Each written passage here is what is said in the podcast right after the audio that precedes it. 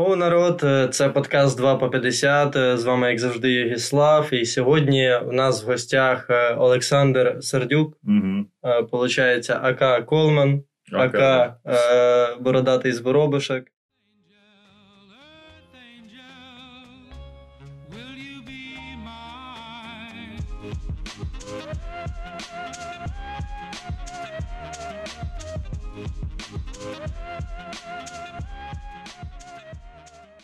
Розкажи трохи про себе. Я знаю, що так, в принципі, всі, хто прийшли за посиланням по цьому відосу, вже тебе знають, скоріше всього. Я не знаю, ти щось про якесь минуле життя говориш. Зараз я волонтер Дрогобицької міської ради.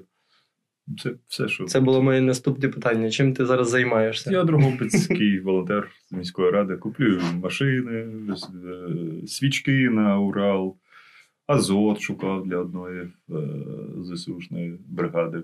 Займаюся такими ділами. Цікаво. Азот? Да, просто мені пишуть: добрий день, у вас азот є? Я говорю: дайте мені годинку, і ти шукаєш по Дрогобичу азот. Там тобі кажуть: от туди є серпантин, одна дорога, і там є азот. Приїжджаєш, тобі продають 6 кубів, а тобі треба 20 літрів азоту. Я кажу: у вас тепер є безкінечний ліміт на, безліміт на азот. І от вони їздять там, заправляються азотом. Я не знаю, навіщо. Я не питав, я нікого не питаю. Вони пишуть там 16 речей. Окей, пішов, шукаєш, знаходиш. Або не знаходиш. Ну, зараз ми всі живемо. Я не знаю, коли це вийде подкаст. Я надіюсь, що війна буде закінчитися, і ми перемогли. Але зараз ми всі живемо, коли у тебе просто горить телефон. Я щось на руки чомусь дивлюсь.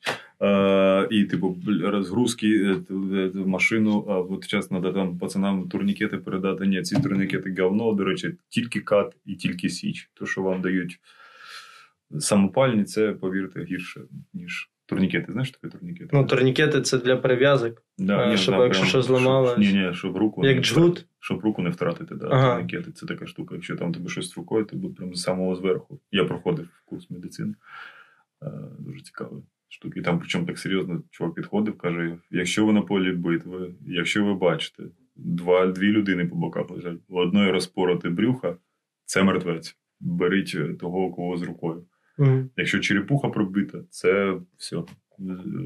Розставляти пріоритети по травмам. А це де зараз такі курси першої медицини надають, що визначати, хто мрець?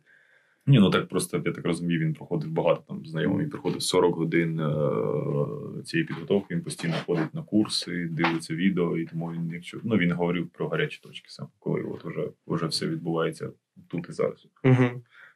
І, виходить, ти катаєшся, ти просто возиш різні речі. Ходиш. Я пішов. Ти без тачки. Ні, ну я купую тачки тепер зараз. Уже зараз другу машину їду в Чернівці купувати. Ну, я не собі, як ви розумієте. Я ніколи не купував машину. Тут таке відчуття, блядь, ти купуєш машину, збираєш гроші. Як це відбувається? Ти скидаєш карту в сторіс, кажеш на машину? По-різному, да, різні. Не, навіть уже навіть просто скидаю. Ну, мене, як вийшло, у мене твіттерська історія дуже стала популярна. Чомусь, я можу потім тобі розказати, якщо тобі треба. І американці мені скидують. І зараз PayPal з'явився, і просто там несеться. Просто ну та PayPal зараз став популярним в Україні, в принципі. Да. Всі платіжні методи, крім кредитних карток, вже зараз стали суперпопулярними. І мені подобається, що в Росії вони все рівно не працюють. Ну, до Дрогобича ці технології ще не дійшли, бо в мене був конфлікт, біт. Причому дуже цікава історія. Пише мене дівчинка Іра, не буду сказати, з якоїсь обласної ради. Каже: Саша, я бачила, що ви займаєтесь, типу, ви там і бабакарщиків вичисляли всяких хуйових, там і то, і що ціни ростуть, і то. Давайте з нами попрацюєте, якщо там десь ви бачите, хто на ринку росте ціна, ну не на ринку, а повсюди росте ціна, якщо вас не обслуговують картками або терміналом, то одразу дзвоніть нам, ми все. Я кажу: окей, і проходить 7 хвилин, я проходжу на ринок, там тягнув якісь берці. Приходжу на ринок, кажу: дайте, будь ласка, мені там 10 кг гречки, картку можна? Ні. Я кажу: у вас нема картки? Ні, нема картки. Я так обійшов 5 точок на Дрогобицькому ринку, на площі Ринок, вулиця, да. І на 5 я кажу: а чого нема? Ну що чого нема? Ну так у нас нема, у нас тут взагалі на ринку ні в кого нема. Я кажу, ну як це нема? Ну немає, ну, напевно, термінал, а не особисто. Нічого, і картки нема. Ага. Я кажу, картку давай. Нема картки. Я говорю, давайте господарю подзвонимо. Нічого не будемо дзвонити. Хто такий взагалі? Я волонтер. Та ми тут всі волонтери, що ви тут ходите? Я кажу, ну блін, ви порушите закон. Який закон? Ми перша група. Там ж з іншого ларька. Ми перша група взагалі. У нас нема терміналів. Я кажу, може у вас в селі там нема терміналів? Я вже думаю, а вигуків. І тут жіночка проходить повз, каже, вибачте, Дрогобич це не село. Я кажу, я вибачаюся, я не вам сказав, я сказав образно. Та то він війни не бачив, третя жінка. Я взагалі кажу, з Харкова, у мене мама пімбомба була 8 днів. Та ти навіть з Ростова приїхав, ти диверсант, Де охорона? Ой, я говорю, блядь. Я пишу, Іра, отака хуйня, Дрогобицький ринок. Угу, точно, ось тобі номер, набирай, щас розберуся. Добрий день, да, ви дякую, що набрали, ми скарги не приймаємо. Ось вам номер по, коли там проблеми з клієнтом, там, набирайте. Алло, добрий день, тут така ситуація, дорогу. Да, це ви гарно, да, добре, що ви це робите, але це не мийте 1,545. Набирайте, да, чи 46, не пам'ятаю. До речі, почалася ця вся двіжуха з держустановами. Да. Ти набираєш 1,545, вони вислухали. Да, блін, але ми скарги не приймаємо, дайте хвилинку. Проходить хвилинка, говорить, дзвоніть в обласну раду, звідки все почалося. Я дзвоню туди, там інша дівчина бере трубку. Розумієте, така ситуація, ринок, картки, це ж закон порушення. Понімаєте, ми цим не займаємося, дзвоніть в поліцію. Я говорю, окей, алло, поліція, так і так. Та ви розумієте, там старі люди на ринку, ми мародерів зараз ловимо, зараз не до цього. Я, окей, дякую. І ситуація залишилася. Так, ринок переміг, але манку я тепер там не купую. Це у Львові на Добробуті? Ні, в Дрогобичі. А, це в Дрогобичі. Я думаю, вулиця Площа Ринок, у нас просто Добробут, є ринок біля Площі Ринок недалеко. Це така, може, історія. Так, я програв війну, і там ціни просто росли, просто 75 гречка, 68, просто там якось від долара гречка залежить у нас, походу, в Україні. Тобто бензин падає, а гречка стабільно росте. До речі, я не замічав, що сильно долар виріс. Скільки? 32 гривні. Це не офіційний, офіційний курс 29. Офіційний курс 20, він такий, який був. Але машина була по 34 вже, кажу. По 34? Я бачив вчора у Львові 32. В кожному місті свої. Просто міняли, викуповують, я знаю, що всі долари, і потім проблеми з цим виникає. Я вже в економіці розібрався, вже в машинах, в свічі, там що там ще. А, саме класне було ремкомплект для КамАЗа. Такий, це вже завдання з зірочкою. Ти зараз ходиш, виходить, ти ніби пройшов головну кампанію, ходиш, сайт-квести збираєш. Так, і причому на мене дивляться всі продавці, що типу я цю машину буду ремонтувати, я не знаю. Вони кажуть, а оці, та сол вам скільки, 2 чи 3? Я кажу, а що, чим відрізняється? Можеш, та сол одного не вистачить точно. Я кажу, чому? Просто там водії розбираються. Я кажу, окей. Да, цікаве життя стало. Якщо місяць назад, я сьогодні знімав сторі, що ти просто йдеш збирати список, половини з якого ти взагалі не знаєш, що це таке. І ти просто йдеш і збираєш, і розумієш. Ти робиш важливу справу, але якщо місяць назад мені сказав, що я буду займатися цим, я, звісно, не повірив.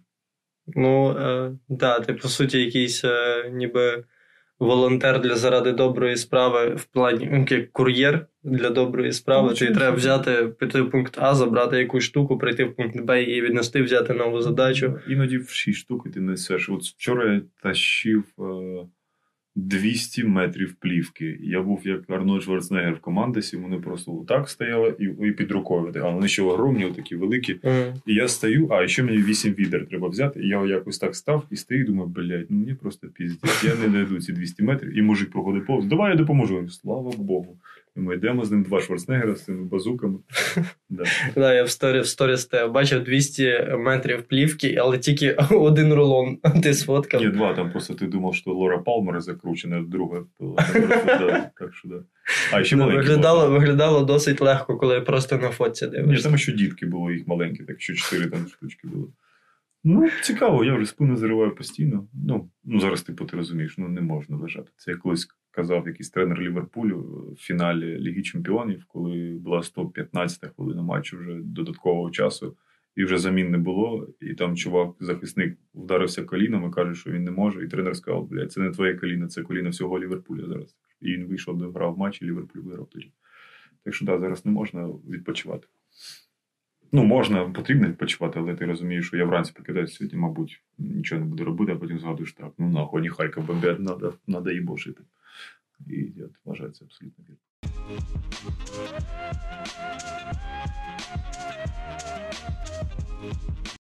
Як ти зустрів війну?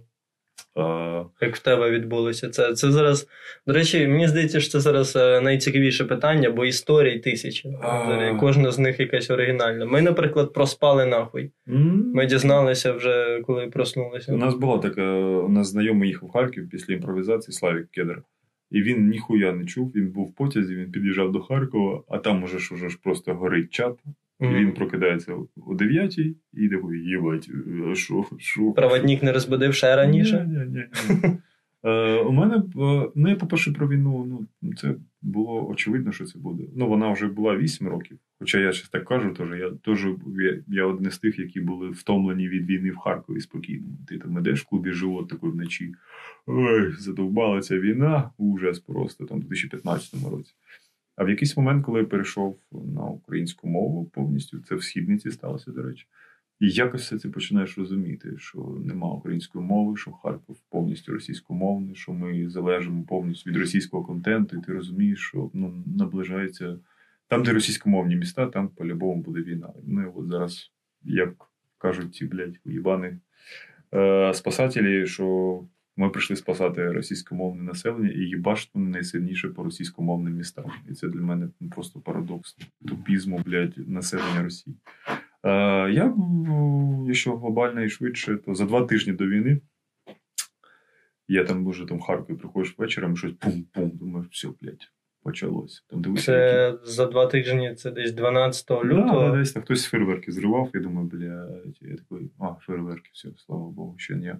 Проходить тиждень, приїжджаєш в Київ, такий, що вранці чуєш, пум-пум, думаю, ну все, тепер точно почалось. І, да, прокидаюся вранці, думаю, ну все, почалося в Києві, а потім бачу, просто це вікно б'ється об вікно, я такий думаю, ні. А от коли почалося, о 5 ранку 2 сусіди забігають, Саня почалося, я так закрила двері, я буду спати далі. Я поспав до 9, пройшовся по магазинах, ну не було паніки, бо я ж кажу, я і психотерапевтом це обсуждав, і знайомим це казав, і в принципі, ну це було...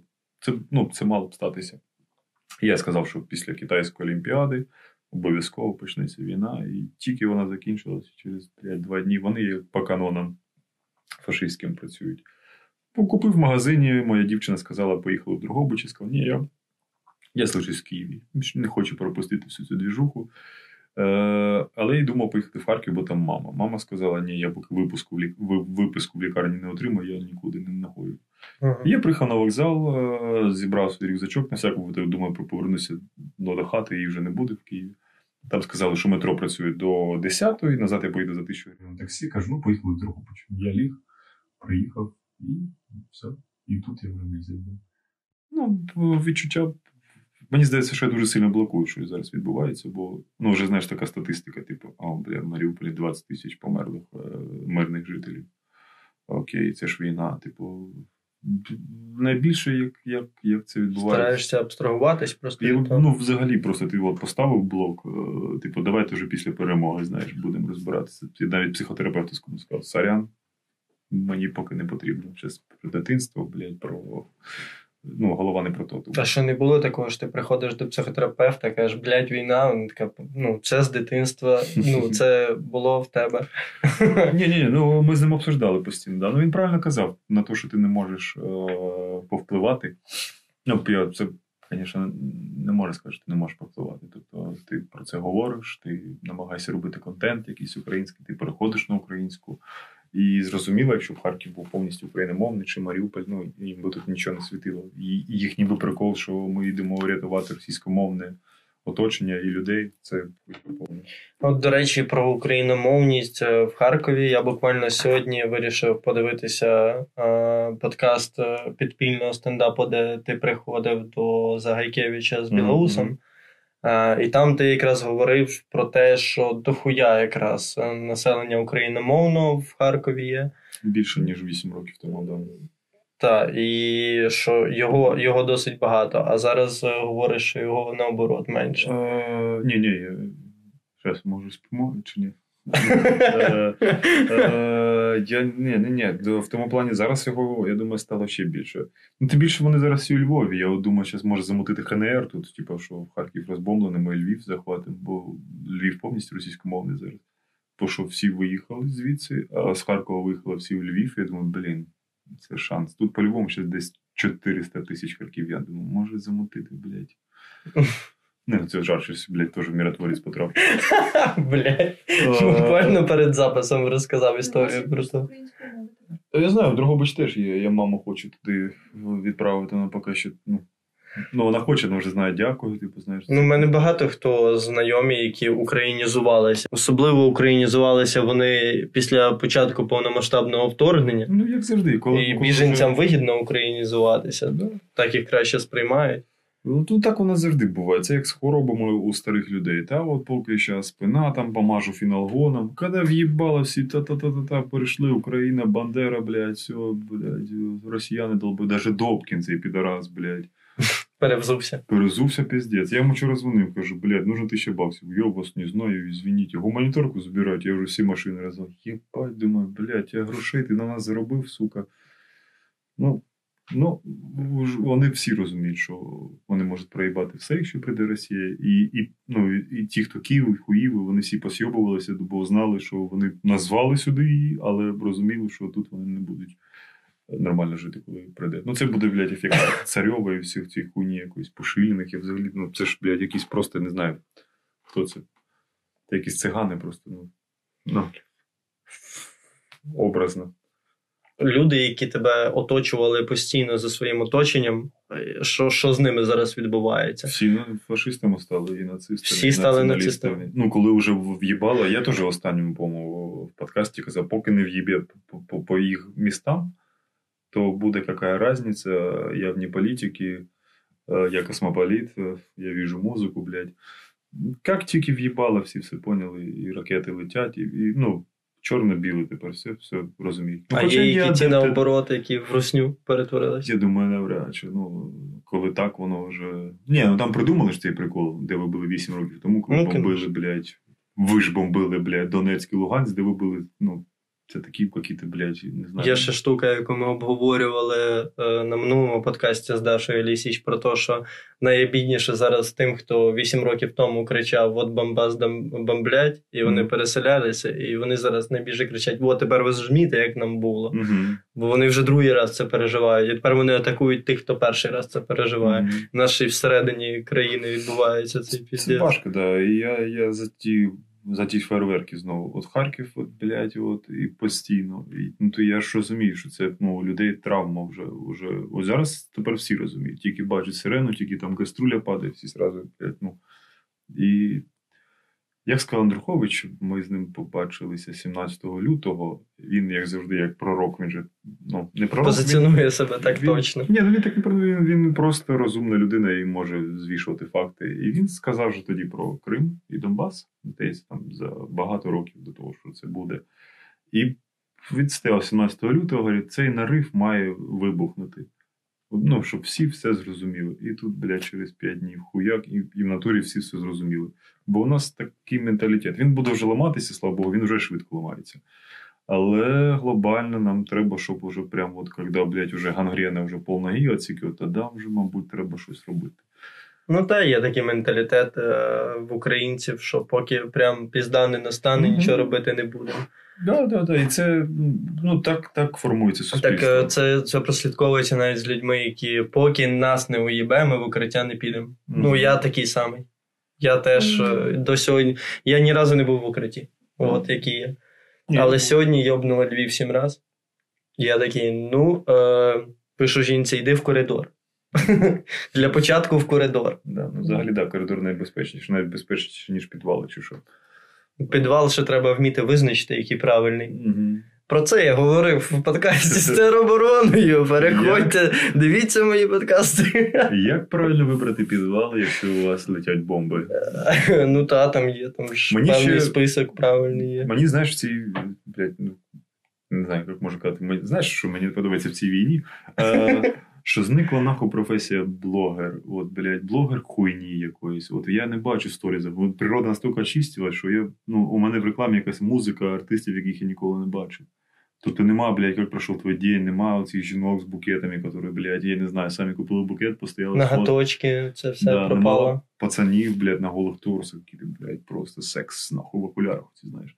Тупо конкретная информация. Разгрузка, блядь, есть разгрузка. То. Кому, блядь, сука, кожу дракона. Та без проблем. Там. Тобто зараз просто невигідно брати рекламу. Ти бачив рекламу в Інстаграмі, яка зараз там реклама? Там взагалі української реклами нема. Ну да, так і російської вже нема. Нічого нема, не вспливає. Та російської, понятно, що нема. Но української теж. Навіть, зараз так подумати, взагалі невигідно брати любу рекламу. Я кажу, зараз золотий час, коли формується країна, яку тепер знають у всьому світі. І це прекрасно, що українці це... Але щоб нам це доказати, нам треба все ж таки знати українську історію. Бо я теж, блядь, лапух такий, одначе вже україномовний, але так хочеться сісти, почитати про Бандеру повністю, але так там по чуть-чуть, подивитися фільми, знаєш. Бо у нас люди досі шарахаються. Настільки ця пропаганда Росії настільки йобнула всіх, що типу Бандера це ворог. Для деяких Сталін, блядь, Путін, це піздець президент. Лукашенко взагалі, блядь, найкращий президент. Це, блядь, Не знаю, я таких не зустрічав взагалі. Ти не зі Східної України. В інтернеті. В інтернеті, так. Для мене України. Це вимишлені персонажі. Для мене це боти. Все. Але ти буваєш, читаєш таку хуйню. І навіть тут у вас є, блядь, досі ми шукаємо. Ірен Київ, будь ласка. Ця хуйня приїхала чи з Харкова, чи з Києва. І все одно не все так однозначно. Як? Ірен Київ. Це людина яка? Це людина, яка у Львові зараз з синочком гуляє і все одно пише. А ви знаєте, що в Маріуполі не випускали біженців? І яка сторона, угадайте? От є такі настільки, блядь, сильні в своїй, блядь, зомбації, і от не розуміють, чого вони піздують в Польщу. Там ще одна хуйня в Польщі сидить і пиздить. Блядь, Росія. І скільки таких посйобували, скільки таких, блядь, цих переселенців, які зараз в Трускавці сидять, блядь. Причому я знаю історії, що у них такі пачки бабла, і вони так просто на 3 місяці найдорожчий готель дають, і просто сидять і в хуйні дують. Не то, що там війні не допомагають. Як, блядь, Добкін. Гуманітарки до хуя. Машини всі роздав. Так в мене теж були такі випадки, коли мені часто писали, особливо перші дні, біженці про те, де можна у Львові лишитися, або біля Львова лишитися. Я зазвичай скидаю шелтери. Угу. Бо дуже кльові шелтери в нас насправді. Їх, по-перше, багато, там місця супер, там комфорт, там годують, там опалення, там тобі і простинь міняють. Стільного тенісу нема. Але мені пишуть, а що, квартири нормальної нема? Я кажу, нічого собі.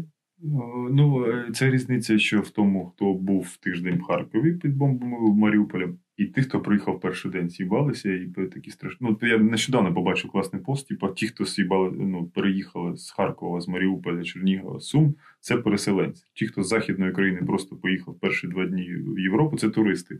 Бо, у мене є декілька знайомих, які, блядь, пізда, треба с'йобуватися з Дрогобича. Тут так небезпечно, блядь, с'йобуємося нахуй, блядь, піздець, сука, давай чемодани нахуй, блядь, все, наш пізда життю, блядь. Вони ще люблять додати, мені двоюрідна сестра кума сказала, що скоро на Україну. Все, пиздец.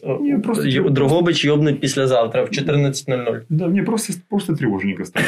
Чтобы туда тревоги не было, блядь, лучше съебаться в Германію, блядь. Я розумію, де б ви зараз не с'їбались, війна може бути зараз повсюди. І тому, я підтримую людей, які можуть виїхати, які не стягують, які нічого не будуть робити тут. Морально вони нічого не можуть. Ні волонтерити, просто от така ситуація. Але ж, блядь, деякі з них поїхали туди і все одно не підуть працювати, просто сядуть на пособі, заб'ють хуй і будуть дуже сильно переживати, читаючи канали в Телеграмі і... Як НАТО стурбовані, дуже стурбовані, піздецько стурбовані. Ми відслідковуємо ситуацію. Оце мені дуже подобається. Ми відслідковуємо. Да. Це теж буде формуватися, бо молодь все ж таки, ми постарше, ми вже, я зараз не ейджизм, а ми в різних росли ситуаціях. Бо ті, хто з 90-х, ти в піздеці завжди живеш. Чуть помолодше ситуація, у них вже інакша музика була, у них інакші фільми. І у них вже психотерапевти в 18 років, бо їм все тривожно, їм все важко. А ти народився важко, в школу пішов важко, дефолти, купони, хуйони. Ти живеш в такому вакуумі все життя. І ти тому готовий до всього піздіця. Чуть-чуть сильніше ти був цей момент. З кожним роком, це як в школі вчитися, що з кожним роком задачі все важче і важче. І так само, мені здається, що в нас вчать в школі історію України, кажуть, отака хуйня була, бачите, Голодомор, піздець, вообще, війна була, розстрілювали наших. Ще щось було... Ні, але можеш заказати, що я ж там не жив, я ж не бачив. Ну, ностальгію тобі принивають. Ну, щоб у тебе було, от, у нас ще оці, наприклад, День пам'яті, тобто є, щоб всі змушують всіх сумувати саме в цей день, щоб вони там намагались проникнутись. І в нас так само зараз останні декілька років, що спочатку там якісь кризи, одна, друга, потім це Янукович, Майдан, потім тільки-тільки дали розслабити жопу, там щось Порошенко прийшов. Зразу пандемія, після пандемії повномасштабне вторгнення. Просто що буде далі, до чого нас ще готують. Та-та-та, це буде наступне. Взагалі не проблема тепер. Ну, насправді проблема. Про це я буду ще окремий подкаст робити з лікарем. Бо стернувся третій. Ми якраз збираємося і чекаємо. Нема черг. Просто приходиш будь-які, просто відкриваєш будь-які вакцини. Це, ну, як я завжди кажу, це якась шахматна партія України, я його так сприймаю. Після революції другої я зрозумів, що це якась шахматна партія, яку я не зможу придугадати, що буде далі. Ти просто не знаєш, там Крим спиздили, потім хуяк війна в Донбасі, потім, блядь, що-то ще, потім щось там, блядь, цей Роттердам з Порошенка. І ти такий, та ну нахуй, я ж з політики не інтересую, що мені тут Роттердам. Найважче в ній розібратися, взагалі, поняття. Просто, коли не маєшся розібратися в політиці, я найбільше охуєняю, що ніде не пише, хто долбайоб, а хто нормальний тіп. Щоб ти собі зразу позицію збудував. Тобі дуже багато треба часу потратити, щоб зрозуміти, хто долбойоб. Ну, вже ні. Ні, ну, є такі персонажі були, типу, які Кива, зразу, Кива, ти бачиш Киву? Типу, все, Мураєв. Ну, я взагалі не знаю, як ці люди... Ну, зараз таки ти тверезієш приблизно. От як така хуйня потрапляє взагалі в політику? Це народний депутат, а там є якийсь філіал, блядь, людей, які голосують за Мураєва, які голосують, блядь, за Київу. За Тіщенка. Ну, їх не бере, за них не голосували. За Київу і за Тіщенка б ніхто не голосував. Ну, і де щас той Тіщенка? От, блядь, от воно бігало, займалось хуйньою, там брало, там, блядь, бабки на границях. Воно, він був покровителем Оболоні. Ну, типу, всі ці хуйні. І телеведучим. Він ще 2 зорі був. Я дивився всі випуски. Так, і він займався наркотрафіком, оці всі історії, все через нього. Бандит. Да. І де вони зараз? Де оцей, блядь, якого всі ненавиділи місяць тому, як його, блядь, який на ушко нашов того Зеленському? От, блядь, от, розумієш, він постійно був Єрмак. Да. Єрмак. От просто чувак розтворився. От, блядь, я бачив одне селфі, це все, що про Єрмака зараз чутно. От він же постійно був, постійно він бісив, там, то Вагнергейт, він казав, що, блядь, взагалі не було.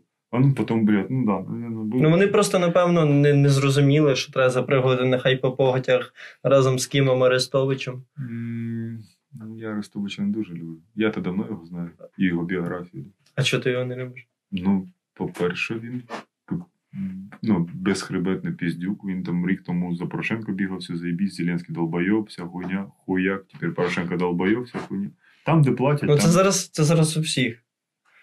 Всі перевзуваються. Ні, ну у нього там цікава біографія. Бачив інтерв'ю з ним, як він 6 років тому пояснював, як буде відбуватися війна в Україні. Називав там роки, прям 22-й, 23-й максимум. У нас вже буде вторгнення на Київ, будуть іти окружати. Ну, у нього цікава біографія. Я знаю, що він там щось навіть на фронт був замішаний в ФСБ навіть, по-моєму, в Криму. Щось він така була у нього частина історії, тому... Ну, він росіянин, наскільки я знаю, він там знімався пусть в кіно. Ну, коротше, там треба читати, і дуже багато. І про це телебачення Торонто можете подивитися. Тут такий Арестович, буває телебачення Торонто, Арестович, там все чітко, потрібно. Ще 2 роки тому про це говорили.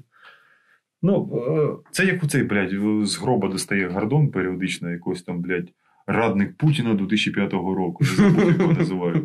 Просто, блядь, чувак все знає. Війна почнеться через месяц. Зеленский все, конечно, это не президент. Через 2 месяца, блядь, ну это Зеленский, да, ты классный президент. А когда будет в Украине война? Да, вот буквально, блядь, четверг. А нет, выборочно, не в четверг. Так предугадать можно, знаешь, просто ляпаешь. У Арестовича 400 интервью, он там мог казати просто різні роки, різні дати. Так само і в Гордона мільярд інтерв'ю, в яких він може спочатку компліментарно, потім ще більш компліментарно. А зараз матюкається, бачу, щось там пішло не так. Причому це, от, я не знаю, як може бути... Ну як взагалі може довіряти людині? Я вже мовчу про ці, блядь, юшенце, пірамідки, і про... І про пташине молоко Гордона. Кашпіровський. Ой, Кашпіровський ти згадав. Це ж взагалі супер давно було. І ця людина на повному серйозі заявляє, що він найкращий журналіст. І ти, сука, не взяв жодного інтерв'ю українською мовою за всю свою історію. Ніхто тобі не давав інтерв'ю українською. Але зато дуже багато раз просив Україну. Він з Кравчуком, в нього є інтерв'ю, я недавно дивився з Кравчуком попросив російською, і Кравчук такий, ну, звісно. Ну, блін, від Кравчука я, блядь, не чекав. Він на російську аудиторію працює, і це... Так. Ну, і зараз він такий, ну, то же саме, то же, от... Куди вітер повіє? То Зеленський охуєнний президент, потім, блядь... Так він на хайпі, він медійна особистість, він блогер. Він якраз блогер. Зараз знову Зеленський, думаю, для нього охуєнний президент. Ну і зараз Зеленський дійсно охуєнний президент. От. Як мінімум, у нього 15 мільйонів підписників було 2 тижні тому. Я і думаю, він навіть може стати президентом Америки на наступних виборах. Ти бачив, да, цей жарт? Типа стендапера. Всі нарешті полюбили президента. Ну, правда, президента України. Ну, це американський стендапер. Але тим не менш. Хто це вирішив? Я не пам'ятаю, якесь шоу. Там же у них 1000 шоу Джиммі Кіммелів і всіх. От щось такого плану. Так що війна, мені сподобалося, що зняла багато масок. І я надіюсь, що ми потім не проїбемо колись, закінчиться рано чи пізно. Щоб потім, блядь, всі ці Мураєви, всі ці Добкіни показали, блядь, гуманітарку роздавав. Ребята, я свой. От, блядь, от моє українське серце. Архів сторіс показують. Да, якщо в архіві сторіс нема, скільки кілограм гречки ти привіз. Да, що просто це все відслідковувало. Шарія, от чого його не відпиздили, от його спіймали. Блядь, я не так шарій заїбав. Чого його не викликали в поліцію? Чого не викликали поліцію? Що, ну вже ж є, щоб віддати його. От зараз ми знаємо, де його дача. От вже можемо вискласти. Він же ж в Інтерполі поможе. Є, от він, блядь, вже дача, є геолокація. От, ну, я не розумію. Це дуже дивно. І отак, це як помилка 14-го року. Беркут будуть судити. Ну це, я думаю, що це ці всі імена записуються в певний списочок. І після війни це буде чистка. Ще. Я надіюся, бо, блядь, ми вже це переживали декілька разів. Ми, блядь, слава Богу, від комуністичної партії у 2014-му тільки розібралися з нею. А скільки такого гівна, як Рабіновичі, ну... Шуфріч, блядь. От як можна було випустити Шуфріча? Я думаю, ну все, йому пізда. Хоп, випустили, іди. Чувак доробив наводки, блядь, просто іти. Ну, блядь, ну к стовбу прив'яжіть його. Ну, просто, ну, як це вирішується? Хто? Ну, да, але це вже постфактом просто повідомлюють. Я би хотів, щоб було голосування якесь. Типа народне голосування. Ну, коротше, Шуфрич нам більше не треба, що з ним далі робити? Ні, мені один політик пояснював, типу, ну, ти що хочеш, мої курашки, самосуди устраювали. Блядь, а коли, як не зараз? От коли, як не під час війни, можна робити самосуди, ніхто тобі нічого не скаже слово. Ти просто дивишся на Маріуполь, там фосфорні бомби, блядь, касетні бомби, а тут, блядь, не можемо завалити, блядь, Нестора Шуфрича. Я... Ні, так і що ні, да. Ти хотів вибачитись перед Нестором Шуфричем тільки що? Ні, я думаю, ну, щоб не спонукати до насильства. Хоча, я думаю, ну, жодна людина, навіть син Шуфрича скаже, блядь, я би теж б його заїбашив, ну, типу, знаєш, свого батю. Ну, це для мене дуже дивно зараз. Ну, я не розумію цього іноді. Але, да, ну, головне фіксувати все це і потім, щоб за це хтось відповів нарешті. Але ж вони всі сібуться. Ну. То вони вже сібались, в основному. Ті, хто лишились, просто никаються. Да. Мужики.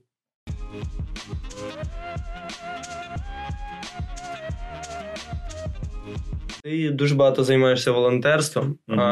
І в мене дуже багато питань. І підписники питали про це розказати якось, а я в цьому досить мало шарю. Чи стикався ти з такими а-ля волонтерами, які збирають бабки, а насправді їх не віддають куди треба? Чи лже волонтерами? Бо зараз просто, ну, кожна друга сторіс хтось кидає карточку. І непонятно. Ну, тобто, є точний варік, що ти дивишся, там, людина, якщо це вже деякий час робить, якщо вона скидає звітність, то, в принципі, можна йому довіряти. Але чи стикався ти з цими найобами? Я бачив десь в цьому, в Ізмаїлі, можете бачити, якісь 2 репера, вони там щось гвалтували якусь жінку, там рік тому було відео, і їх зараз повсюди шукають, бо вони там, блядь, купували кросівки, і потім ці кросівки бачили на дівчині того волонтера. Я забув, як її звуть. Ну, який то Мухмед, блядь, і Альман. Я, ну, і... Курган і агрегат? Ні, навряд. Пацани, поки нормально. Це ж мої знайомі, так. Все нормально. Поки я не... По опису просто найближче до них підходить. Ізмаїл це далеко. Ні, кургани дуже адекватні чоловіки. І багато, що я знаю, що гуманітарку хтось переторговує. Але тут така сталася історія, що я там в Фейсбуці. Наскільки ми, ну, ростемо, як люди більш адекватні стають, бо ми не сралися, по-перше, тиждень. Під час війни не було, просто був ідеальний Фейсбук, всі підтримують. І тут десь на 8-9 день почалось. Там тут підарас, це фейк, та йди нахуй сам, ти фейк. І почалося. Ну, значить, ми вже приходимо до себе, ми вже, в принципі, морально готові. Щоб Фейсбук відновлює свою класичну роботу. Да, щоб срачі продовжити. Але були такі, коли там пишеш, як я заїбався, то не працює, де куди бабки йдуть. Я от вже в мене в ушах дуже годить звук піли. Я, як я вже сказав, знайомий з дитинства, коли бюджет вже так, блядь.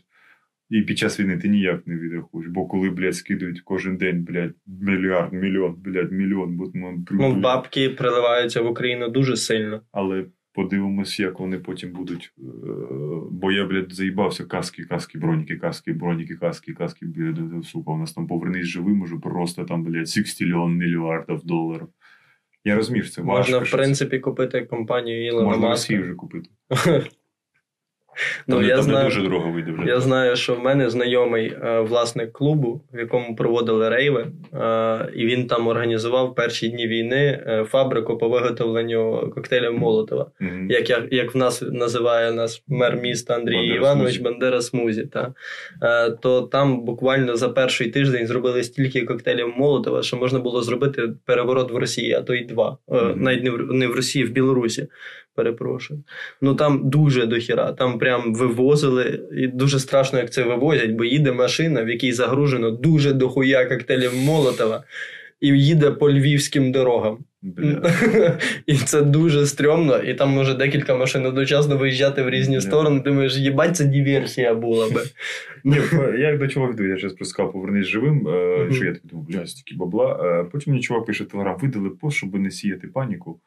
Я видалив пост, він мені пояснив, як це відбувається. Ти, типу, туди приходять гроші, вони не одразу приходять. Це європейські гранди, та поки ти прийде.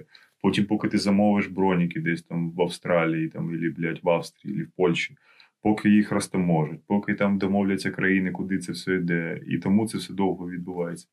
Але є волонтери, коли просто, блядь, джип, да окей, 2 дні, блядь, там гуманітарку, да за нехуй, блядь, куди йшов, Маріуполь води, да пожалуйста, блядь. Чуваки дрони з Польщі присилають, самі відсилають, це все неофіційно робиться, але я бачив купу фоток, як от приїхало, типа 15-20 дронів, вони сфоткали, такі з дронами сфоткались, от зараз будемо відправляти, все. Да, це дуже швидко, і мені дуже якось неприємно, що тільки волонтери підтримують волонтерів, і... Ну, тобто, я від Зеленського не чув досі, що та Арестович там пиздів на волонтерів, я щось чув. Але, блядь, ну скажи, що, просто якщо б волонтерів не було, то, в принципі, війна б закінчилась набагато швидше. І всі б дуже здивувалися, наскільки було важко. Ну, це підтримка тилу. Та, ну, абсолютно. І там, що, там, коли зустрічаєш там Дрогобич якісь діди, що ти, блядь, ходиш з пакетами, пиздуй воювати. Думаєш, блядь, ці люди потім голосують, блядь, що на виборах. Просто це супер тило. Я волонтерство, я прям закохався. Я так, ну, раніше там щось чув, знаєш, ну, як і всі люди, блядь, які так, яка там війна, які волонтери. Благодійність. Щось там бігають, блядь, щось збирають. А куди вони йдуть, ці гроші? А коли сам з цим стикнувся, то ти все зрозумів чітко. І я дуже вдячний волонтерам. Не тому, що я сам зараз волонтер, але я зрозумів, наскільки це сильна історія взагалі. І взагалі зараз все чітко працює. І ці айтішники, які їбошуть сайти російські. І... Кібератаки влаштовують, да. І там строчать, там всякі, моя знайома там Христина строчить різним компаніям, щоб вони виходили з Росії і кидає кліч, і бачите туди, і, блядь, компанії виходять. Компанії дуже. Моя компанія, в якій я працюю, вона, в принципі, був пункт, який мене дуже порадував, який називається трейдинг ембарго. Це значить, що вони не приймають замовлень з окупованих територій. А в нас це, власне, Донбас, Луганськ. Оці всі території, ми абсолютно, якщо бачимо, що людина там по IP, або якось так виходить, що людина там, ми не приймаємо від неї замовлень взагалі. Зараз в мене купа його, ну, насправді, типа дзвінків, коли русські дзвонять. Мені так смішно з ними говорити. Вони, ну, говорять, я не можу купити у вас, нічого не працює. А я говорю, по-перше, ми тільки англійською обслуговуємо, ну, на англійській говорю. А по-друге, типа, sorry, but not sorry, типа, don't work with Russia, все, і так приємно чути, типа, я нічого не розумію, а що мені робити? Я вас не понимаю, ви мене не понимаєте, а що мені делать? Я так сміюсь. Ну, мені прям це як сходити в зоопарк зараз. Ну так, і...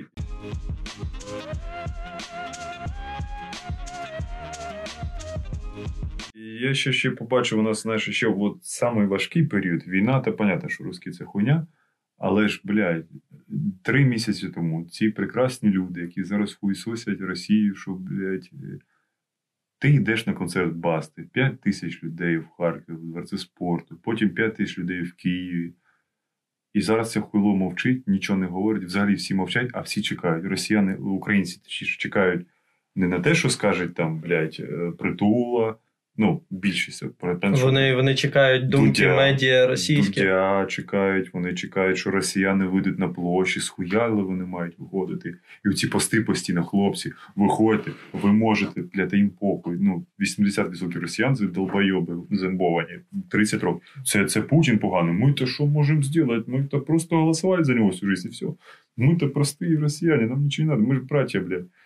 І не вірять, і зараз дають, ну, адепти цієї хуйні не вірять. Але це я називаю як стокгольмський синдром, так, що тебе поїздить сусід, а ти його любиш. Все одно треба, блін. Він все одно, от Дудь все-таки сказав, їбать, у нього яйця піздять.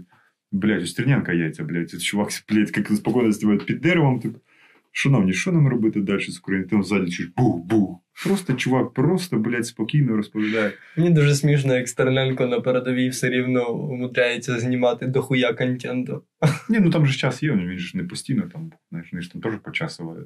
Можемо піти в ТРО і в ЗСУ, але мене по здоров'ю не беруть. Мене теж. Я в ТУ, типу, сильний, так. Але і фішка в тому, да, що останнє там я там любив, ну, виводити всяких там хуйлов, наприклад, Кирил Мазур. Оцей, ой, бля, тільки на днях за нього згадували з пацанами. А ми якось тиждень тому, я щось сидів, щось бачу, мовчить, я думаю, блядь, а що там наш дружок? І там мені хтось там, блядь, київський стендапер, каже, Сань, та нахуй ти його палюш, їбать, він не може виїхати. Я говорю, місяць, він не може з українським паспортом виїхати з Росії. Та в нього там ситуація складна, його там батьків бомблять. І потім це хуйло, блядь, через тиждень виступає в відкритому мікрофоні в Москві.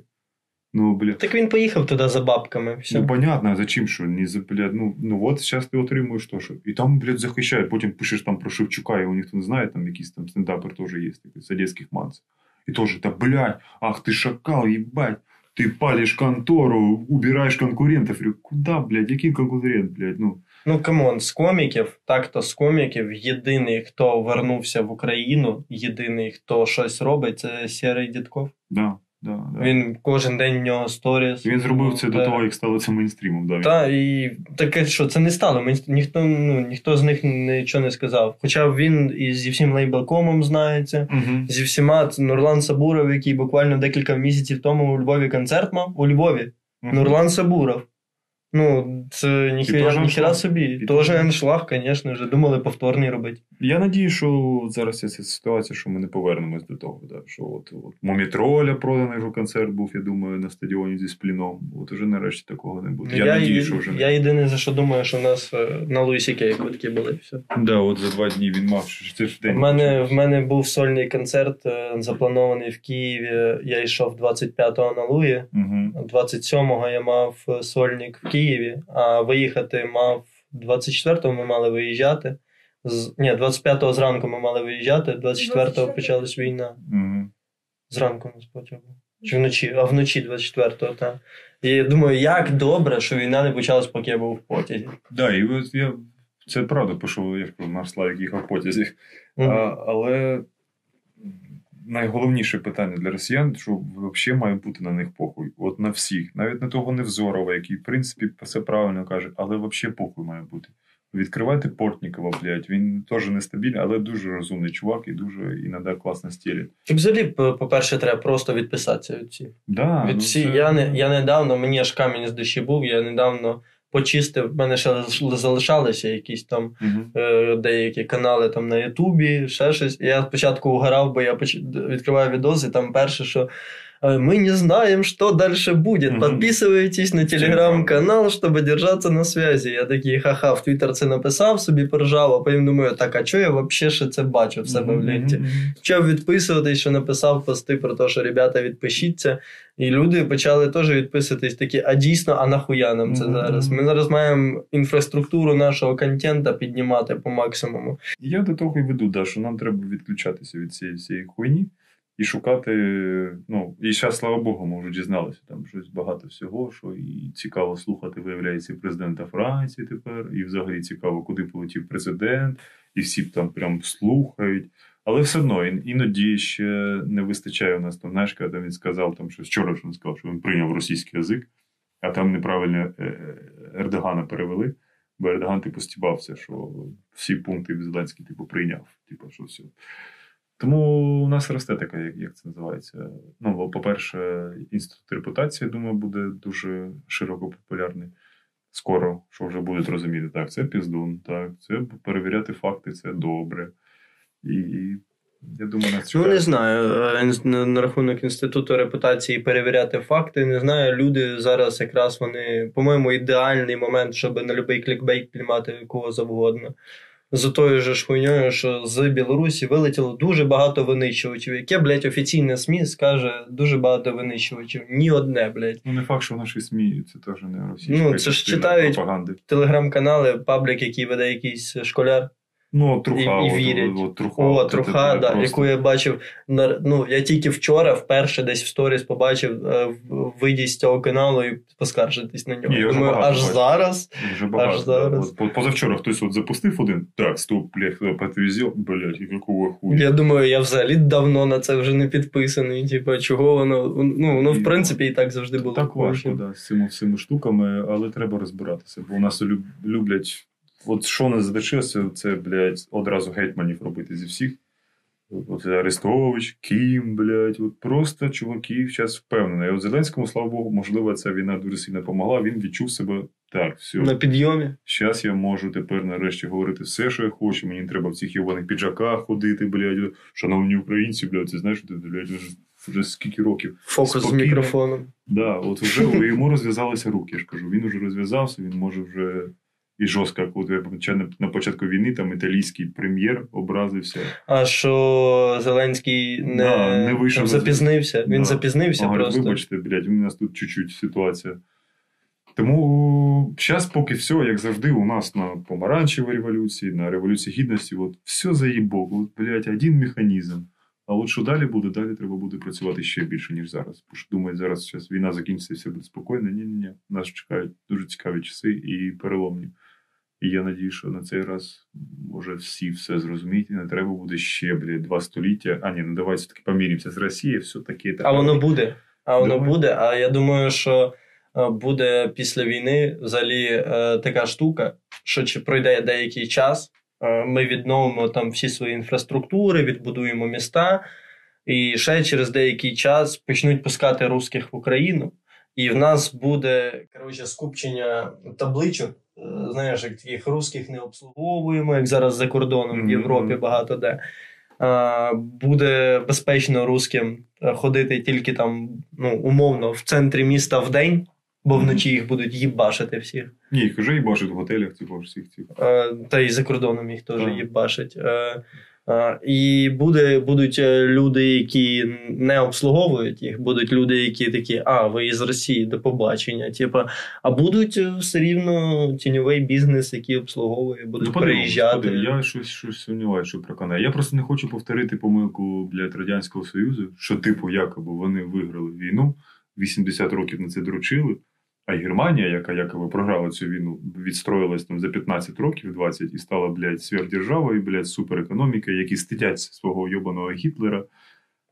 І щоб ми, блядь, от не дуже, щоб не сталося, коли ми виграємо цю війну, щоб це сталося День Побєди, блядь, всю життя, блядь, голі боси, ну, поперемогли росіян. Сука, блядь. І знову ж таки, це не тільки ми перемогли росіян. Що там не казали про НАТО, хуята, що... Там все прекрасно, все розуміють. Це вони там не сидять такі, так, а ну посмотрим сьогодні, як вони з 2 джавелінами їбануть або не їбануть росіян. Чи треба їм третій? Да, там все серйозно обдумують, там, ну, там все... Це інший менталітет. Це у нас, типу, давай, блядь, ядерним оружием зразу їб'ємо. Там все розраховують, що там як, які небезпеки для всього світу. Це там не просто... Працює дуже багато кількість, велика кількість дипломатів над цим. Це у нас стається. Бля, закройте небо нахуй, що ви хулі, блядь, Блин, самолет летел, Варшава, там 20 километров летел самолет, все, ебашьте ракетами. Не буває так, там інший менталітет. Питання інше, як Томаш Кініс, мій колега, стендап-комік, писав в Твіттері, а нахуй ми взагалі відкрили небо?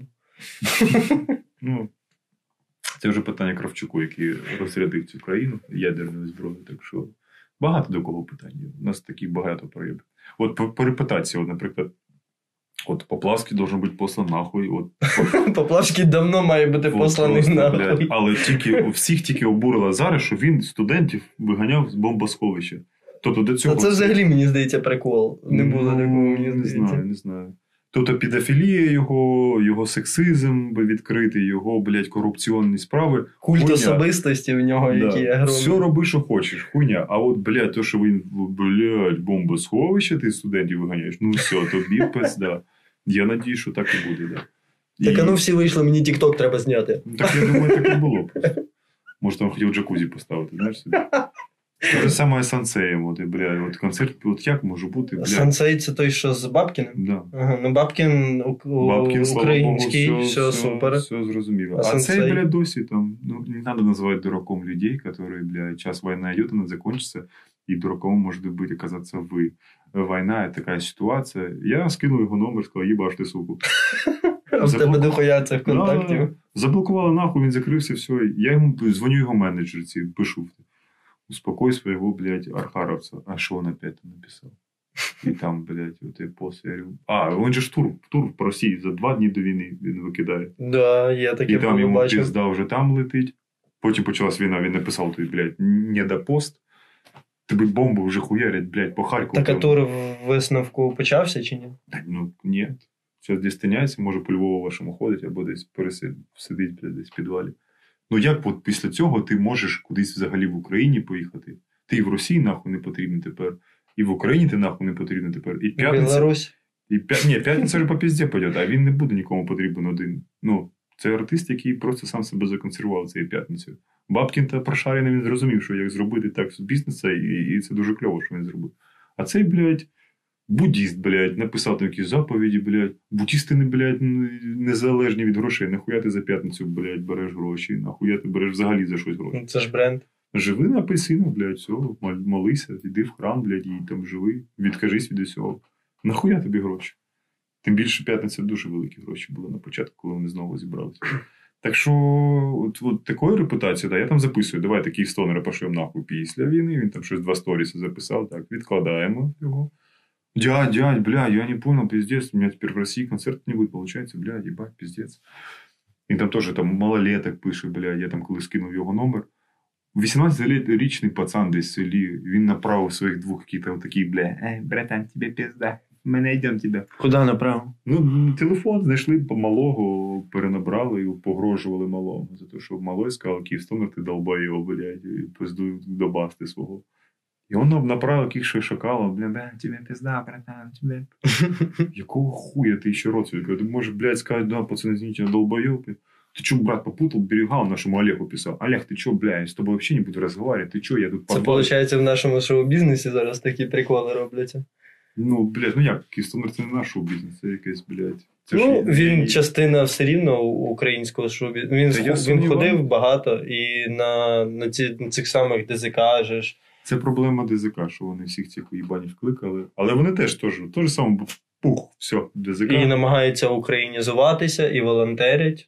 Я не знаю, я до них змінив трошки відношення під час війни в кращу сторону. Це ж та сама історія. Чуть-чуть би раніше все це почалося, і, можливо, все зараз би це не почалося. Так, насправді, вони намагалися. Вони взяли нашого кінта Щербана, він україномовний. Я після того, що з ним подкаст писав якраз, і ми з ним взагалі говорили, я кажу, як тобі? Він каже, та сложно з ними, блядь, вони якісь такі модні, нахуй, не понять. Столичні, блядь, чуються. Мені теж, знаєш, от зараз оця вся мода пішла нахуй, зараз там П'ятов може шукати у Стьопи в активному пошуку хату, блядь.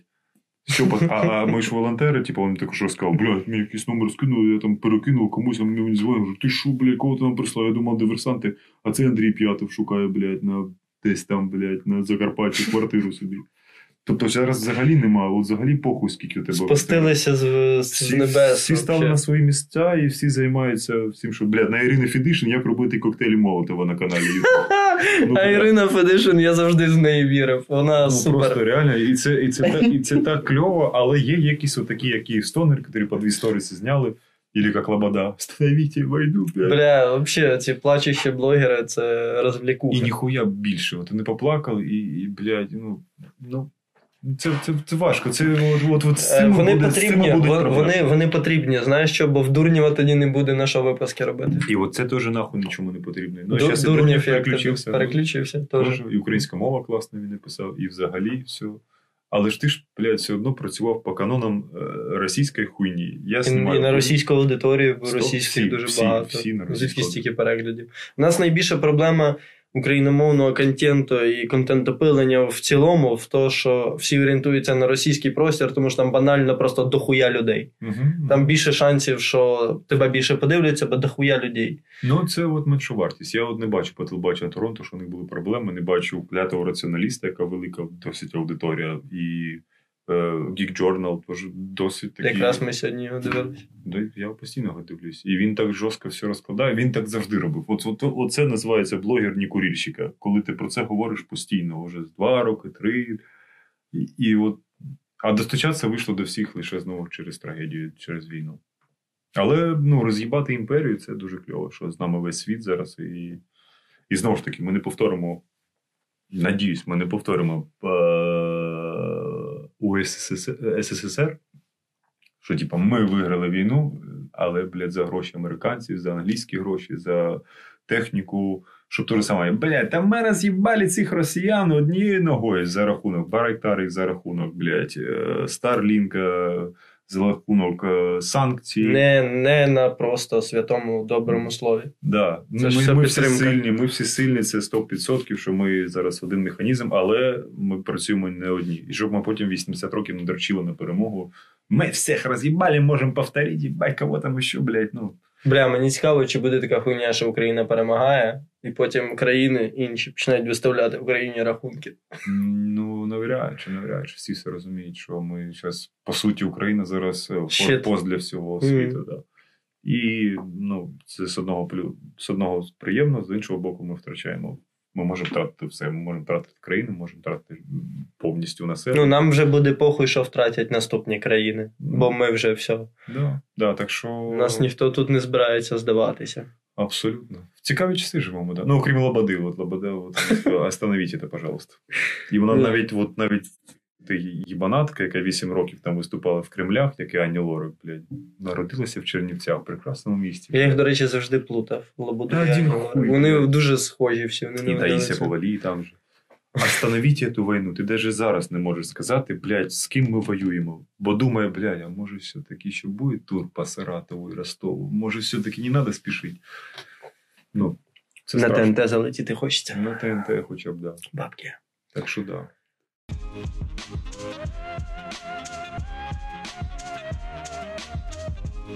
А що по українському контенті? Ти сьогодні був на стрімі з ребятами. В твоєму улюбленому клубі Культ. Да. Це не рахуємо. Я вже все сказав, все, що хотів. Я не чіпаю цю тему. Я там один був, стрім, хуйсосиш русню 2 години. Мені підходить. От це єдине, що я можу зараз творчості робити, бо перший раз я приїхав туди, було важко. Бо думаєш, блядь, жартувати, а тобі, блядь, треба шукати, сука, гречку. А ти такий думаєш, блядь, війна нахуя. А потім якось час я розумію, що, це трошечки людям, бо я перші 40 хвилин люди сидять і все одно, знаєш. Напряжонка. Угу. І ти такий думаєш, блядь. А потім ти розумієш, що мозочок чуть-чуть відпочиває, що треба все одно робити якісь речі, які приносять задоволення не тільки тобі, і ти не зайобуєшся навпаки якоюсь енергією, отримуєш енергію. А так по творчості я взагалі не знаю, коли я повернусь до всього цього. Я бачу, я дуже вражений людьми, які знаходять сили писати і пісні. Це дуже потрібно зараз. Там контенти робити правильні. Але так, щоб я зараз сів, написав якусь пісню або якийсь жарт, і думаєш, який нахуй жарт зараз вийшов, кому нахуй? Я тупо, в перший тиждень, мені подобалось. Закройте небо. Всі знімають відео. Я думаю, в натурі сидить зараз Толленберг, каже, о, пацани в Тернополі зняли, відео про закройте небо, закриваємо небо, Ілі там хтось там, якась там психологиня, Сєвєродонецьку записала відео, що я дві війни пережила, закрите небо. І все, НАТО говорить, єбать, все, закриваємо нахуй. Ні, а якщо психологиня Сєвєродонецька сказала? Ні, це ж слово.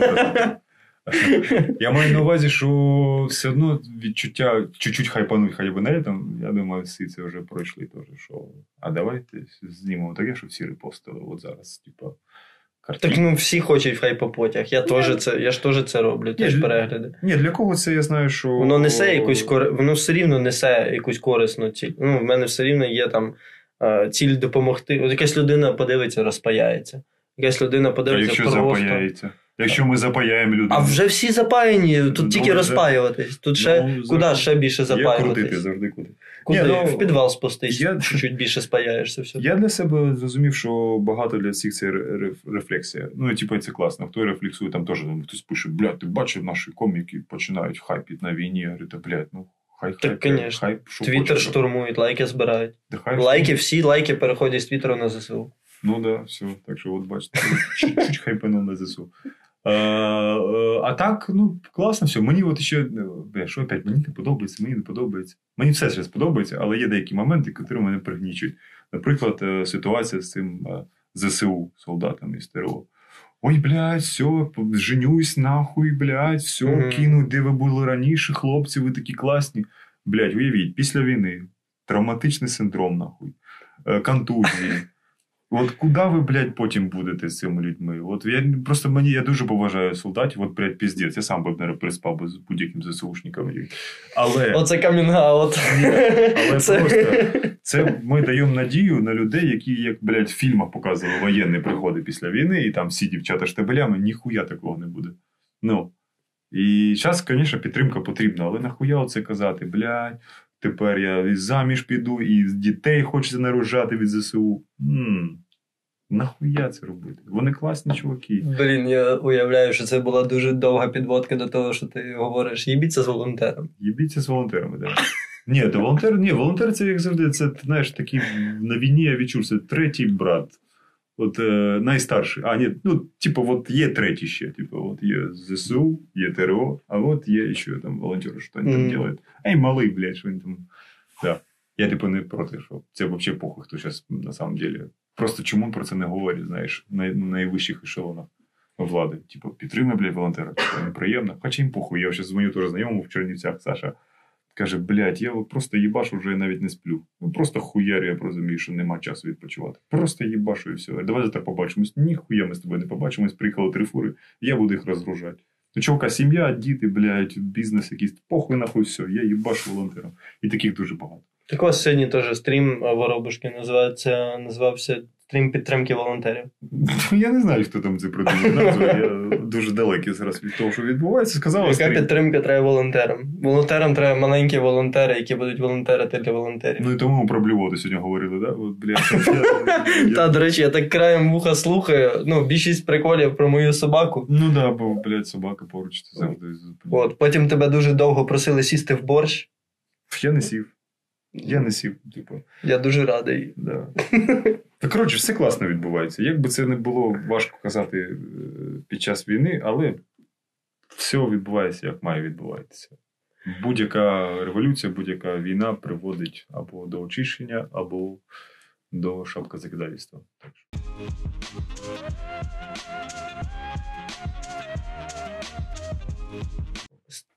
Ти зараз багато їздиш туди-сюди? Чи стикався ти з цими блаблакарщиками, які по 2,5 тисячі ставлять? Ти що, чувак, я ж почав цю хуйню. Це вперше, я маму хотів з Вінниці вивезти. Я вийшов потім на главного блаблакарщика, В них є якийсь главний блаблакарщик? Звісно, є. Ти так киваєш, я вахую просто. Я один не знав, що за ним. Ти вже з ним базарила? Як виявилося, є. Я дзвоню, мама тільки після бомбіжок приїхала в Вінницю. Поїздів нема. Блаблакар, точно. Я забув, що взагалі існує Блаблакар. Бот не працює, блядь, нам по дорозі. Я просто тиждень кидав, блядь, заберіть. Не знаю, як воно працює. Може, там одна машина їздить. Блаблакар, думаю, захожу в Вінницю, в Львів. 400 гривень. Єбать, поїхали. Нажимаєш, він приходить. 900. Я кажу, що 900? 900 гривень. Понимаєш, ну, блядь, війна, небезпека. Яка нахуй небезпека? Вінниця, Львів, де там, блядь, небезпека? От перші 6 днів. Я кажу, все, блядь, пиздуй. Другому пишу, там, 450. Блядь, заєбісь. Максик, фотографія є. 1600. Я говорю, стоп, блядь, тут вже у мене вже все фляс. Треба дзвонити тому по 900 вже, блядь. Ні, я написав, ви чого хуєлі, тому АТО, значить, цього я, мабуть, виїбу. Ну, не в прямому сенсі, а виїбу. Я говорю, як 1600? Ти розумієш, бензин дуже дорогий, його немає, в Вінниці немає бензину. Що ви, блядь, що ви за пісню придумали? Ви, блядь, як ці солдати, які приходять. Зависіть в Вінницю бензин, народ. Да. Ну, це як ці солдати приходять. Ми на навчання, ми не знали, куди ми їдемо. Ти в Чернігові, блядь, як ти не знав, куди ти їдеш. 1600, я говорю, ну все, тобі пизда. Я в Інстаграм записую, от такий номер телефону, йому пизда. Всю інфу зразу злити, звісно. Фейсбук, скидаю йому фотографії, там уже чувак, якісь айтішники знаходять його адресу, де він народився, де він живе зараз. І він мені через 3 хвилини передзвонює, я говорю, алло, блядь, видали, будь ласка, я говорю, ну не треба так, що ти робиш? Я говорю, пошел нахуй. Він через 7 хвилин ще передзвоняє, дзвонки до мене прекращаються, я йому сказав, все, твої пизда, я вже викликаю копів, вони їдуть додому. Та не треба, опять передзвонити, я відвезу твою маму безкоштовно, вибач, я все зрозумів, я говорю, не тільки мою маму. Я би не довірив йому маму. Ні, я просто сказав, у нього хто ще їде, я завтра подзвоню своїй мамі, і вона скаже всім, щоб вони заплатили тобі теж нормальну ціну, а не 1600.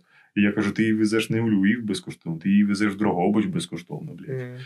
Я видалив пост, але Максик після цього виправився. А потім почалося Крістіан, 10 тисяч гривень, Вінниця, Львів. Фотографії якісь, типа... Да, взагалі нікого, я просто нікого. Дитина бачила сьогодні якісь фотографії. Дитина везе. Циган спиздив трактор. Да, і там якась знайома в підписниках відмічає той, хто займається Блаблакаром, він казав, все, я зрозумів, ми вийшли з ними на промізок і сказав, отак, то наче хуйло.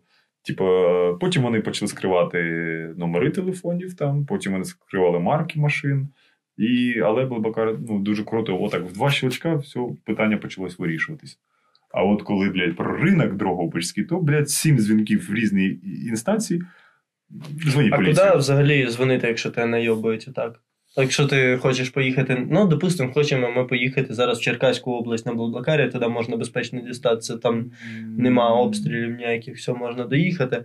Але скільки Блаблакар коштував?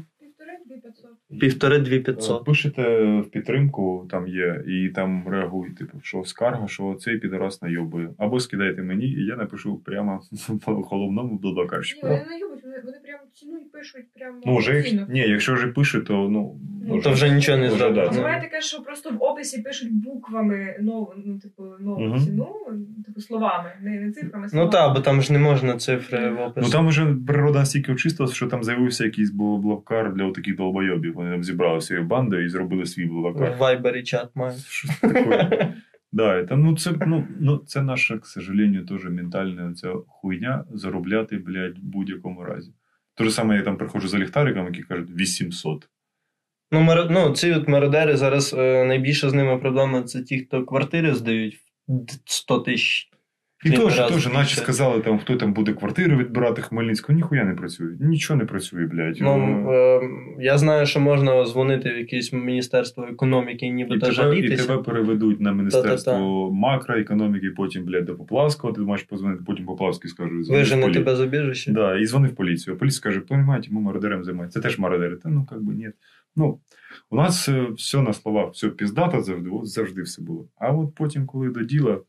От просто коли такі маленькі компанії, як Блаблакар, вони розуміють, що це і бізнес, що їм треба тримати марку. Що їм не йде по швам через це. Да. А коли облрада якась там, або, блядь, СМТ якийсь там голова, це все буде важко, буде казати про закони, про логістику, про, ви розумієте, не все так однозначно, треба розібратися. Це дуже важко все у нас. У нас це бюрократію... Це, блядь, треба боротися з бюрократією. Наступна війна має бути з бюрократами і з суддями. Це ж кажу, чистка. Найкраща історія про мусарів у Харкові. Давай. От уже наче про поліцію, вже там я побачив на початку війни. І коктейлі Молотова вчать. Але є харківська історія. Хто не знає, що такі харківські мусора, коли б ти не приїхав на вокзал харківський, стоїть собака і 2 мента. Ми, блядь, тут наводка поступила. Яка наводка? Ви не маєте права мене зупиняти. А це ті, що шманають, як в метро в Києві. Постійно. Мене шманали, так в метро в Києві. А в Харкові це, блядь, як очинаш. Ти куди? В кабінку тебе можуть завести. Ви не маєте права. Та ми на 5 минут, давай посмотрим. І ти поки не почнеш бикувати, ми через тиждень знову прилітаємо з гастролем, з Жекою знову вдвоєм їхали. Добрий вечір, у нас така наводка. Я говорю, блядь, пацани, тиждень тому ви мене. А, вони, да, все, візінь. І хуй з ним, війна, от 30-й день війни. Все волонтерят. Харьков под бомбами, нахуй. Все ебашат. Орки, блядь, не орки. Мусора запыняют машину волонтеров. А можно, пожалуйста, сейчас мы хотим вас проверить, блядь. Кого проверить, блядь? И находят вот такой, блядь, вот такую шишечку у пацана. Блядь, надо оформлять. Ну все, 10 год тюрьмы, блядь. И волонтерят, вы что, ебанулись, блядь? Идите нахуй, мы ебашим под бомбу. Ладно, пацаны, езжайте, все, забираться выше. Але, блядь, по старой памяти, помню, как афганский, блядь, рефлекс, блядь, шишка, надо оформлять, все, пизда, террористы, нахуй, это все пиздец. Сейчас він накуриться, і що, Україна війну програє. Да, да. Ну, блядь, і оце харківські менти, це щось непереможне. Ну, я надію, що після цього теж будуть якісь люстрації, якісь виводи. Бо багато показало таких, як там в цьому Куп'янська мера, да?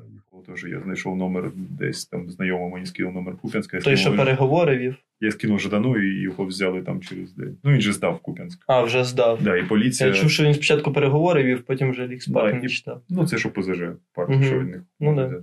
І поліція, пам'ятаю, охороняла цих орків і кудись там їх вела. Так що... Мали кортеж там якийсь. Мали кортеж, да. Може, в сауну вели їх, так що, да. Так що робота над помилками буде дуже велика у нас. Але зараз треба і перемогти в цій війні, і залишитись живими.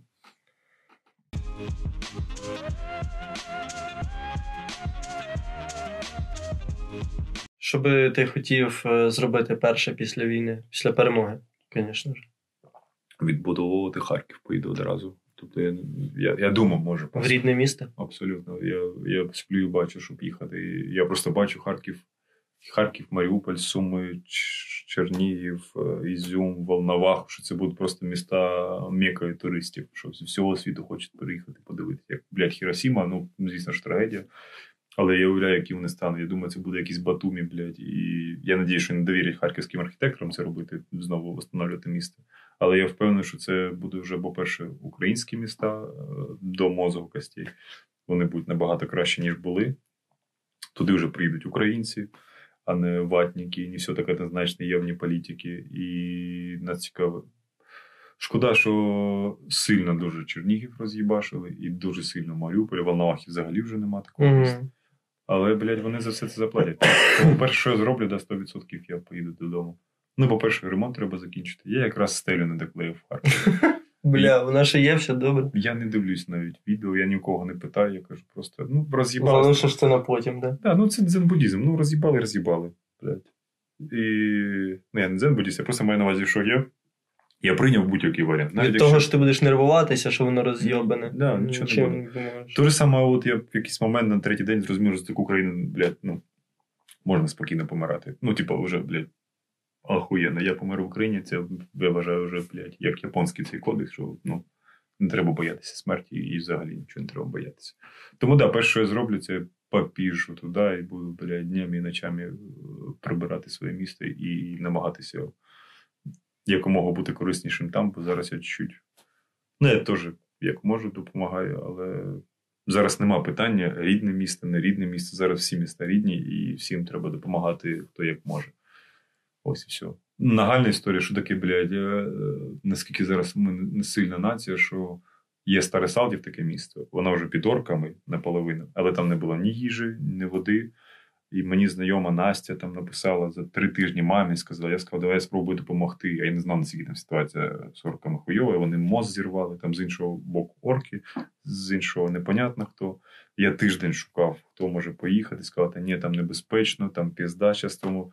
Знайшов водія одного, він каже, поїду, ми, блядь, нічого не боїмося, говорить, ні, ну, знаєте, там чуть-чуть орки є, типа. Мені знайшли машини, мені знайшли гуманітарку, все забили безкоштовно. І зараз я все так не чудо. І цей чувак засав їхати і написав, Олег, я не боюсь, я їду туди. І чувак поїхав, він довіз, але 2 дні не виходив на зв'язок. І я такий, єбать, а його спіймали, його їбали, тому що там флаг України був на цьому, орки спіймали його. І поки жителі не вийшли і сказали, це до нас приїхали, от'єбітесь від нього. І він приїхав і сказав, блядь, це було страшно, але він це зробив. І це було от настільки... Ну, чувак ризикував своїм життям, можна сказати, щоб нагодувати жінок, дітей, бо там катастрофа була. От так. Ну, там дійсно все, треба розуміти, наскільки жорсткий масштаб там, що люди дійсно можуть там не виходити з підвалів, не днями, тижнями. Там дуже все важко. Я пам'ятаю, у мене знайома, яка перестала виходити на зв'язок, вона була в Харкові 6 днів. Нема 6 днів. Я вже просто бачу, що там через сторіс якісь там наші знайомі кажуть, ну, є якісь контакти просто тих, хто в Харкові. От. Відтоді все нормально. Тож все нормально, вона виїхала, вона каже, що вона прийшла якісь допити, що її нам піймали, що вона боялась, що все, піздець. Будуть знущатися, але якось їй вдалося вибратись. І якщо їй вдалося вибратись, попри те, що її вже ловили окупанти і допити проводили, я маю надію, то, що це кожен зможе вибратись. Да, просто треба їх виїбати всіх і все, і вбити Росію, як в принципі імперію, яка розвалиться, і далі це не наші проблеми. Нам треба займатися своїм, чим ми зараз і займаємося. Фух, в принципі, в мене все. Може, ти би ще хотів щось комусь напустити? Да, ну нахуй, ребята, все охуєнно. Працюємо далі, їбашимо, скільки є сил, незалежно хто ви. IT-армія, волонтери, ЗСУ, ТРО, їбашимо, і ми переможемо обов'язково, рано чи пізно. Дякую всім. Кайф, дякую, що прийшов. Я у тебе сплю, тому... Це був подкаст 2 по 50. У мене був в гостях Саша Сердюк. Дякую. Дивіться, Єгіслав. А Єгіслав класно був. Це другий вже. Так, дивіться подкасти, підписуйтесь, пишіть щось, пишіть один одному. Бережіть себе і Україну.